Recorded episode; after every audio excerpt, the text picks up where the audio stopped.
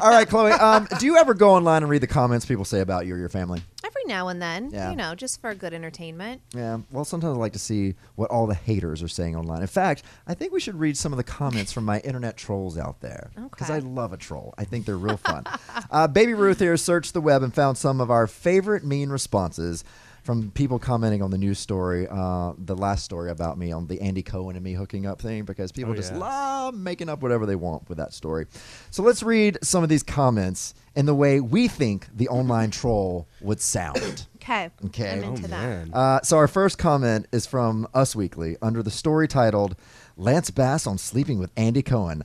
I don't kiss and tell, but sex is a broad term. What a what a headline! That's a what great head- headline. By the way, by the way, that's like most of the story. You know what I mean? They That- tried to that's- elaborate on it. that but, was the like, story. That was it. Yeah. okay. Well, this is uh, one from Carlos R.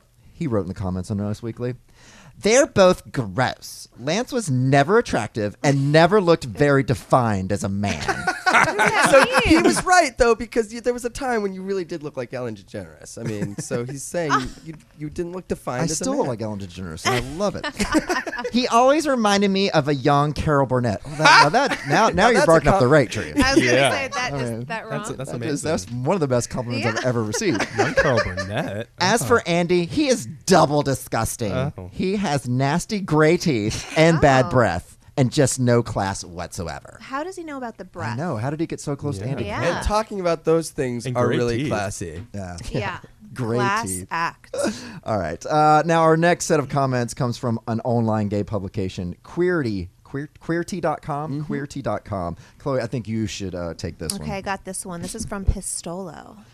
oh my God, why would Lance admit to that? I don't care what all you bitches say. I think Andy is hot with a body that just won't quit.